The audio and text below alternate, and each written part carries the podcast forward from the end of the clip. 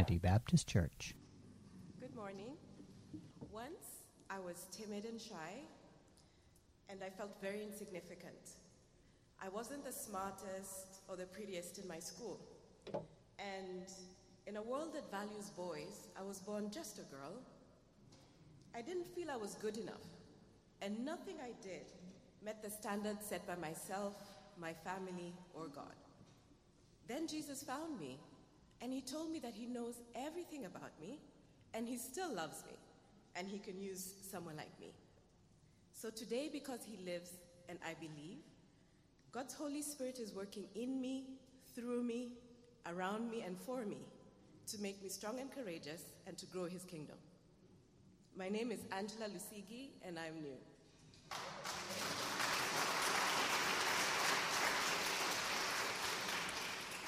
Listen to this portion of God's story from the book of Nehemiah. On the second day of the month, the heads of all the families, along with the priests and the Levites, gathered around Ezra, the teacher, to give attention to the words of the law. They found written in the law, which the Lord had command, commanded through Moses, that the Israelites were to live in temporary shelters during the festival of the seventh month and that they should proclaim this word and spread it throughout their towns and in Jerusalem. Go out into the hill country and bring back branches from olive trees and wild olive trees, and from myrtles, palms, and shade trees to make temporary shelters, as it is written. So the people went out and brought back branches and built themselves temporary shelters on their own roofs, in their courtyards, and in the courts of the house of God and in the square by the water gate, and the one by the gate of Ephraim. The whole company that had returned from exile built temporary shelters and lived in them. From the days of Joshua of Nun until that day, the Israelites had not celebrated it like this, and their joy was very great. Day after day, from the first to the last, Ezra read from the book of the law of God. They celebrated the festival for seven days, and on the eighth day, in accordance with the regulation, there was an assembly. The word of the Lord. There was a, a young minister who was fresh out of seminary, and he got assigned to this congregation in um, kind of a stodgy little congregation in New England. And his first Sunday up to preach, he preached um, on, on John 13 that, that we need to love one another. And you know, we need to care for each other, and that's how people will know that we're disciples of Jesus. And, and he preached a sermon, and after, after the message, as is custom in some churches, we don't do it here, but he went to the back of the church, and as people were filing out, they were sincere, and they were saying, Man, what a great sermon, Pastor. Really good job. Well, the next Sunday, he gets up and he preaches another sermon on loving one another and how we need to care for each other. And, and by doing this, we're going to represent to the world that we are Christ. And after the service, he went to the back, and people filed by and said, Another great sermon, Pastor. Really well done. Third Sunday, he gets up and preaches essentially the same sermon. We need to love each other. And, and, and so after the sermon, he goes to the back, and people are filing out, and they're sincere, saying, Good job. Well, after most of the people had left, this one of the elders of the church kind of came up to him and pulled him aside and said, Look, first, let me just say that these last three weeks, the sermons have been top notch. They really have. I, I say that with all sincerity. They have been really, really good. But, but here's the thing you've, you've really preached basically the same message three times. And after three weeks, I think it's time to move on. And the young minister said, Well, with all due respect, sir, as soon as we start living this one, then I'll move on. That's kind of where I feel like I am today. Because last Sunday, James um, gave a wonderful message about community and about really belonging in the family of God and what that means and how Christ redeems us and, and what, what it means for us to, to really live a part of the community. That it's not about saying a prayer, it's about, it's about living the life. And he talked about the fact that, that from Nehemiah chapter 7 that Nehemiah didn't go to Jerusalem in order to build a wall. I mean, that was the thing, that was the rallying point. That was the project that got people involved. But the reason why Nehemiah went to Jerusalem was to build a people was to, was to, to help create this community of people that would, that would relate to God and would relate to each other and would relate to outsiders or other people in, in better and in, in different ways. See, Nehemiah didn't go to Jerusalem for a, a physical construction project, he went to Jerusalem for a spiritual construction project to help grow these people to, to really belong and be the people of God. And so that's what James, I think, wonderfully laid out last week. And so this morning, we, we kind of take the next step of that. What does that look like? Now, the wall was rebuilt in how many days? Okay, you guys did better in this service than the first service. They. I, they're like 51, uh, somewhere in the 50s, 52 days. That's a construction miracle. You can't remodel a bathroom in this city in 52 days, right? Queeners know that. It's crazy. But they rebuild this whole wall in 52 days. So, what does Nehemiah do next? He climbs up on the shoulders of some of the workers and they parade him around and he says, Yay, we did it. No, he doesn't do that. He goes to Sanballat and Tobiah and he wags his finger and he says, na na na na na, we built the wall. No, he doesn't do that. Does he gather the people and say, hey guys, well done on the wall. You got a really great wall. Now I'm back to Persia. No. What Nehemiah does, he knows he still has some people building to do. The wall's done but the people aren't done. And so that's what we're going to see in these next three chapters of Nehemiah. And yes, we're going to cover three chapters, so it's a good thing you have tomorrow off. Um, Nehemiah chapter 8. Actually, this, this starts in the, the last verse of chapter 7. It says, When the seventh month came, and that's in the fall, and the Israelites had settled in their towns. See, Nehemiah, they'd built the wall and they'd gotten everything done. And, and he'd said, okay, put the tools away, clean them up, and then I want you to settle down. I want you to settle into your house, settle into your stores. So once they'd all settled down, all the people assembled as one man in the square before the Watergate. And this is not a hotel in Washington. You have to be old to get that. They told Ezra the scribe to bring out the book of the law of Moses, which the Lord had commanded for Israel. So on the first day of the seventh month, Ezra the priest brought the law before the assembly, which was made up of men and women and all who were able to understand. He read it aloud from daybreak till noon as he faced the square before the water gate in the presence of the men, women, and others who could understand. And all the people listened attentive, attentively, attentively. That's a hard word for me to say. To the book of the law.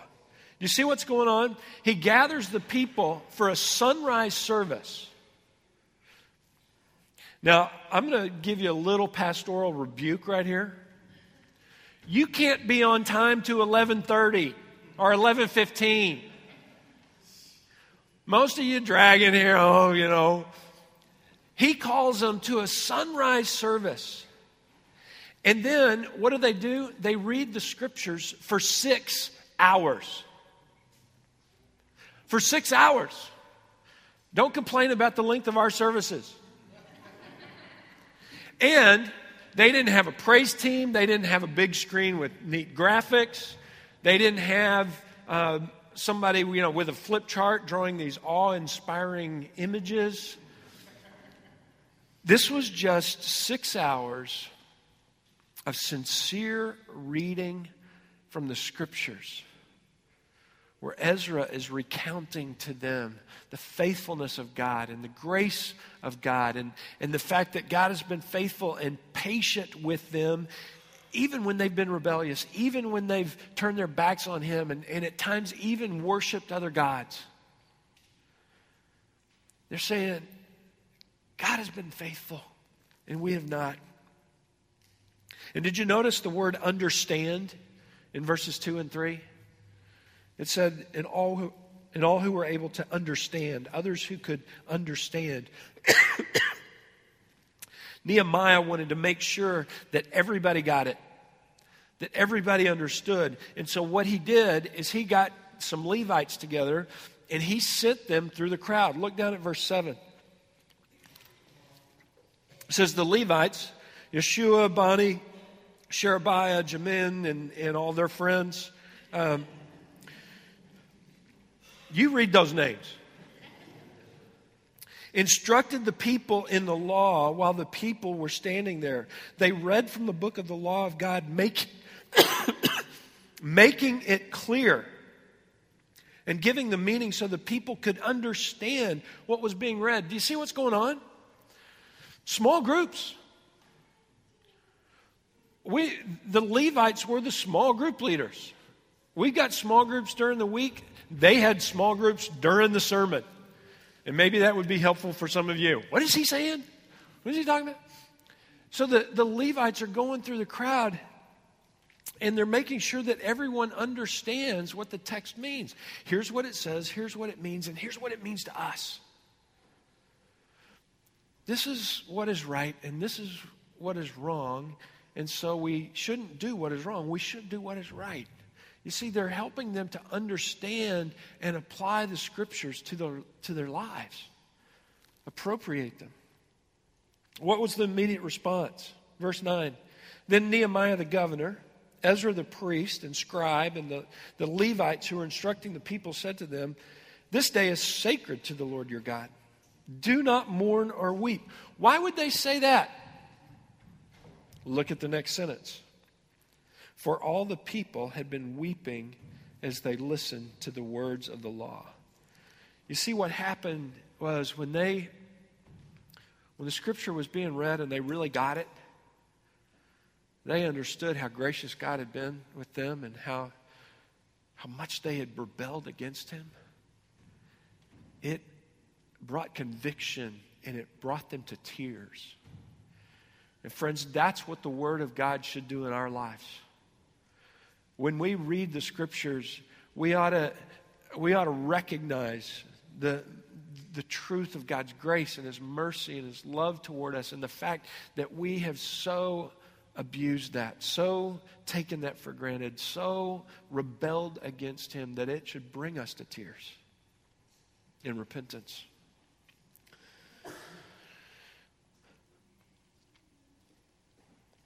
Notice verse 10.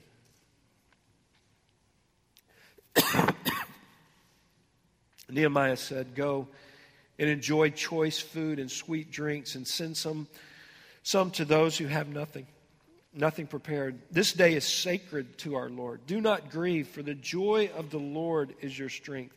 The Hebrew word translated as strength is the word uh, mazakem, and it can also be translated as stronghold or fortress.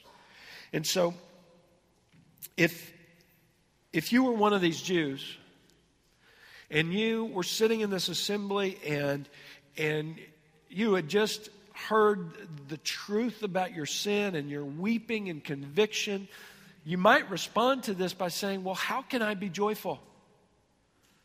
How can I be joyful because of, uh, I'm just, I'm so sad about my sin? Well, you can't if you focus on your joy. But that's not what Nehemiah says. He says, The joy of the Lord is your strength. The Lord's joy is your strength, your fortress, your stronghold. What is the Lord's joy? We talk about this frequently around here from Hebrews chapter 12, verse 2. Um, let us fix our eyes on Jesus, the author and perfecter of our faith, who for the joy set before him, endured the cross, scorning its shame, and sat down at the right hand of the Father. What was the joy before Jesus? We were. We were his joy. It was his joy to redeem us. It was his joy to forgive us. It was his joy to sacrifice himself so that we might be in right and eternal relationship with him. James talked about it last week that at the end of the day, we can't do anything to become a Christian except place our faith in what Jesus has done. It's all his work, not ours. But then there's something, once we become a follower, there's, there's some obedience that comes. We'll get to that in a minute. So, yes, let's weep over our sin. But then let's move on. Yes, be convicted. Yes, be sad. But then get, get past it. Because Jesus has redeemed you. And His joy is redeeming you. And that then is your strength. The joy of the Lord is our strength. His gracious hand extended to us in forgiveness. And that's what Nehemiah and the Levites are helping the, the people to understand. So, verse 12, what's the end result? Then all the people went away to eat and drink, to send portions of food, and to celebrate with great joy because they now understood the words that had been made known to them. Isn't that great? I'm so sad. I'm so, I'm convicted. Oh, yeah, but God loves me. And God redeems me. So let's celebrate. And so they go and they celebrate. You see, with conviction comes repentance, and with repentance comes forgiveness, and with forgiveness comes strength and celebration. How many of you have experienced this? You've been in a season of your life where you're just kind of in the doldrums and you're just kind of, uh, there's no joy in your life and you just can't seem to, to move forward. And then you hear a sermon or you read a passage of scripture or you go to a small group meeting or, or you have a friend who, who just gives you a word and it hits you. And you go, that's it. That's what's happening in me. And then you it convicts you and you repent and you say, Lord, change me. And then what happens? That's like this burden is just lifted. And all of a sudden, you've got new strength for life and new joy for life. See, that's, that's what's going on here. What happens, verse 13? And this is the portion that Angela read for us just a few moments ago. And this is what always happens when someone is truly repentant. When someone is truly repentant, this is what happens. Verse 13 On the second day of the month, the heads of all the families, along with the priests and the Levites, gathered around Ezra the scribe to give attention to the words of the law. Meaning, the, the heads of the families came together and, and said, okay, what do we do now? What does obedience look like? We've repented. we have been convicted. we have repented, and now we're full of joy. What's next? That's the way that you can tell if people have true contrition in their lives because once they've repented, they always want to know what the next step of obedience is because they don't want to go that direction anymore. In fact, that's what true repentance is. It's not just weeping over your sin and asking for forgiveness, but it's, it's recognizing that once you've forgiven, you need, you've been forgiven, you need to turn around and take action to go the other direction. And that's what these folks do. Verse 14. So they found written in the law which the Lord had commanded through Moses, that the Israelites were to live in booths during the feast of the seventh month, and that they should proclaim this word and spread it throughout their towns and in Jerusalem. And there in verse 15, you see the proclamation uh, to celebrate the Feast of Booths. Now, I kind of skipped over it. In verse 13, it says the second day of the month. So this is the day after they have this, you know, this six hour scripture reading service. And they've had all this time, and then they go and celebrate, and they come back the next day and they say, okay, now what do we do? And they look in the law, and the law says, well, you need to celebrate the Feast of Booths. What's the Feast of Booths? Well, the Jewish nation had three fall festivals. Didn't have, they have three fall festivals. Um, they have um, the Feast of Trumpets, Rosh Hashanah, the, uh, the Day of Atonement, Yom Kippur, and then the Feast of Sukkot, the Feast of Booths. The Feast of Trumpets is, is about um, is uh, is about declaring or confessing their sin. Um, it's about repentance. The Day of Atonement was about uh, redemption, is about redemption. And then, and essentially, that's what we see in the first 12 verses. They, they were kind of behind, and so they crammed these two feasts into one day. But now they come to this and, and they say, oh, it's the Feast of Booths, the Feast of Sukkot. We need to celebrate that. Now, in the Old Testament, a, a tabernacle was a temporary structure. It was, um, it, you know, it was a booth. It was, it was a tent. You heard Angela talk about, you know, go and cut down olive branches and shade branches and come and, and create these booths. These were temporary structures. And what this festival, this feast, was, was meant to, to help them remember is that for seven days, they would sleep on the ground in these temporary structures. and that was to remind them of God's provision um, in the wilderness. You see, for all practical purposes, this nation should have ceased to exist.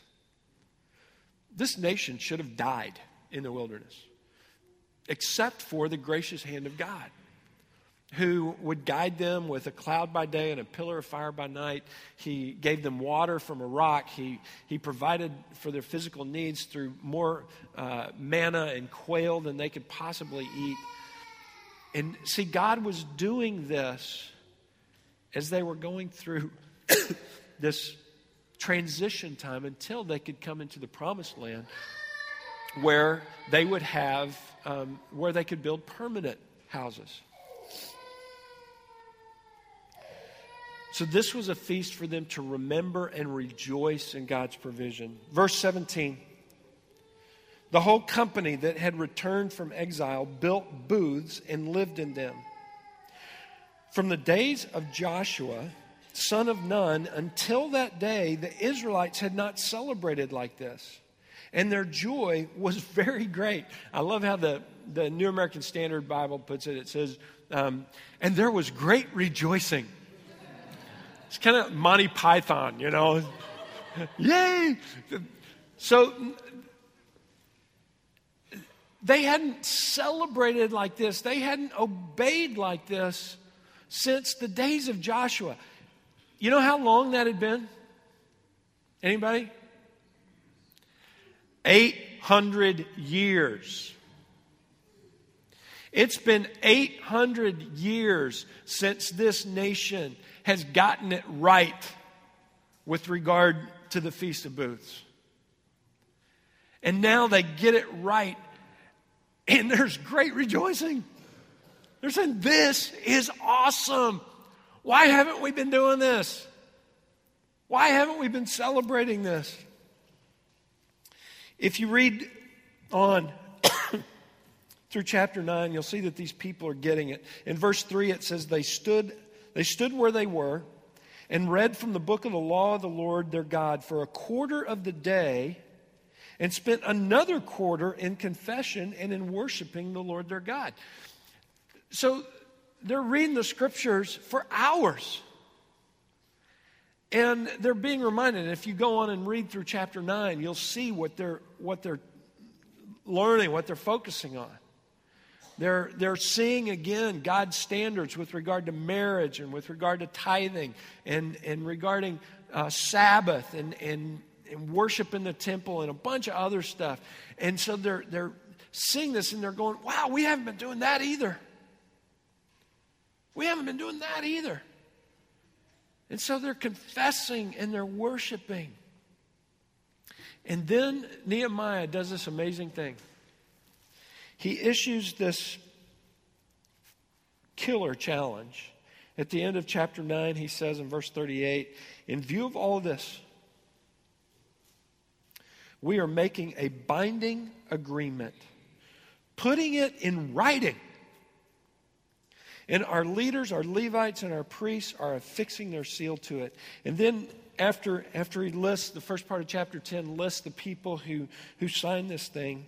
And, and in verse 29, chapter 10, it says, All these now join their fellow Israelites, the nobles, and bind themselves with a curse and an oath to follow the law of God given through Moses, the servant of God, and to obey carefully all the commands, regulations, and decrees of the Lord our Lord. He says essentially, Will you or will you not obey all the commands of God? You've seen that joy comes from obedience. You've been, you've been sleeping in tents on the ground for seven days and you're pumped because it's, it's so good to be doing things the way God wants you to do it. So, now what about the rest? Will you or will you not obey all that God commands? Why does Nehemiah go that far? Wouldn't it have been kinder and gentler if he had just given them a little bit of a break and said, hey, I know we're just kind of getting the ball rolling on this. And so, how about you commit to doing, I don't know, let's say 75%? You know, let's just let's just get a start. You don't have to go all the way yet. Just just commit to 75%. Why did he why did he make such a huge ask? Because Nehemiah knew in the core of his being that the only way to live a fulfilling, satisfying, yes, even extraordinary life is to do it God's way. That when you are obedient and you do it God's way, it opens you up to the extraordinary. See, Nehemiah wasn't trying to put a religious straitjacket on them. He was trying to point them to the path, the only path that really leads to life. So he says, Who's in? Who's going to go all in? Dallas Willard once wrote that the cost of non discipleship is more than the cost of discipleship. The cost of non discipleship is more than the cost of discipleship. In other words, it's going to cost you more in the long run not to obey God than to obey Him. And friends, I know this to be true. I have never regretted being obedient to God. Never. There have been times, sure, when it's hard I don't like it in the moment, but it always moves me forward. And I can always feel God's smile on me. It's like sleeping on the ground in a tent for seven days. And you just go, this is right. Doesn't feel good in the moment, but this is right. And I've never regretted being obedient. But, friends, I have enormous shame and pain from times when I've been disobedient. When I knowingly walked the other way. And my guess is you do too. And that's what Israel was coming to understand as Ezra's reading the law. How gracious God has been, and look at what we did, and look at what happened to us. Why wouldn't we obey? Friends, if you want to step into that, that full and, and exciting and, and extraordinary life that God's created you for, you got to have 100% commitment 100% of the time.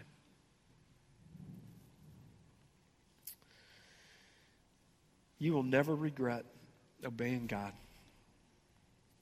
But I can tell you from experience that you will carry enormous amounts of shame and regret from the times that you disobey.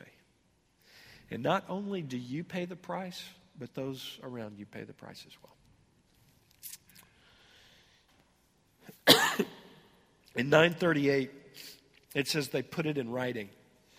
It's like they have this obedience contract where Nehemiah asks everyone to step up and sign it. And do you know who signs it first? Anybody want to guess? Nehemiah. Chapter 10, verse 1. Those who sealed it were, first on the list, Nehemiah, the governor, the son of Hakaliah, and then other people start stepping up. Other people start saying, I'm, I'm all in too. I'm all in. Here's the question for us What do you think would happen if every one of us made the commitment to be obedient to 100% of God's commands 100% of the time? How awesome would our marriages be? Right? How deep and meaningful would our relationships be? How huge of an impact we could make on, you know, the culture around us. We talked in chapter 3 about how much can, can happen when we all pull together and we all do our part. What would happen if we all did our part being 100% obedient 100% of the time? Friends, it would be awesome. Now, I thought about um, actually in your bulletin, there's a, a obedience contract that I'd like for you to sign. What if there was? Would you sign it? I decided not to do that. I decided instead that we would sing our declaration of obedience. So, Dave, if you'll come. There's a song that I sang growing up, growing up in church that maybe uh, some of you sang as well. It's a, it's a song that, that makes the declaration that um, no matter what, I'm going to follow Jesus. It says, I have decided to follow Jesus. I have decided to follow Jesus. I have decided to follow Jesus. No turning back. No turning back. The world behind me, the cross before me. The world behind me, the cross before me. The world behind me, the cross before me. No turning back. Friends, if you want to declare 100% commitment to God today, then I invite you to sing this song and to sing it with gusto. And just for those of you who are who are 75 percenters, um, those of you who have got that 25 percent that you're holding out, that you haven't surrendered to God yet, that that you're saying, yeah, I can I can do better with this than God can. Let me just warn you in that area of your life, you will experience great pain and heartache. I can guarantee it. I've been there. The only way, the only way to step into the extraordinary life that God has for us is to say 100% commitment 100% of the time. So if you want to make that commitment, then I invite you to sing this um, declaration.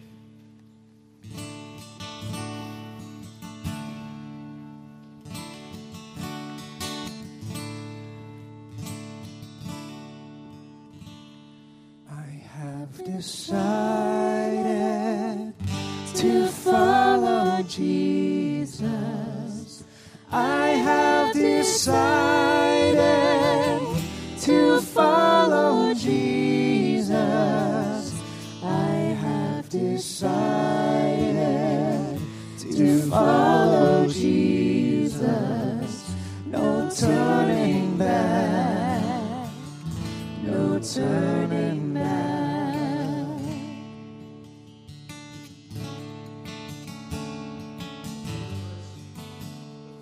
This song says, Though none go with me, still I will follow.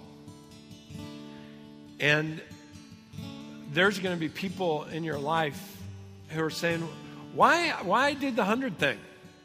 Why not just the 75 thing? And it's not just people who aren't in the community of faith. That's it's people within the faith community will be telling you that. People in your family, uh, people in your small group. Hey, you can compromise in there. That's that's no big deal. At some point, you have to decide. No, I'm. Even if you don't come with me, I'm going to follow. I'm going to be all in all the time. And so, if you want to make that declaration to God to say, I'm all in all the time, and even though people don't come with me, I'm still going to follow Jesus. If you want to do that, then I just encourage you to sing this next verse and stand as your declaration, I'm all in. So, let's sing this.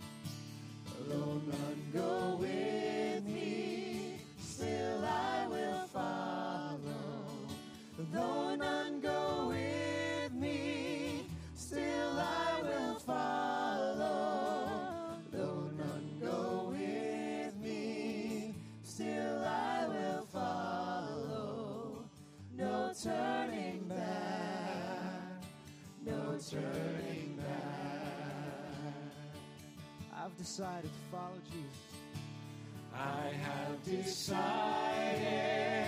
to follow Jesus. I have decided to follow Jesus. I have decided to follow Jesus. No turning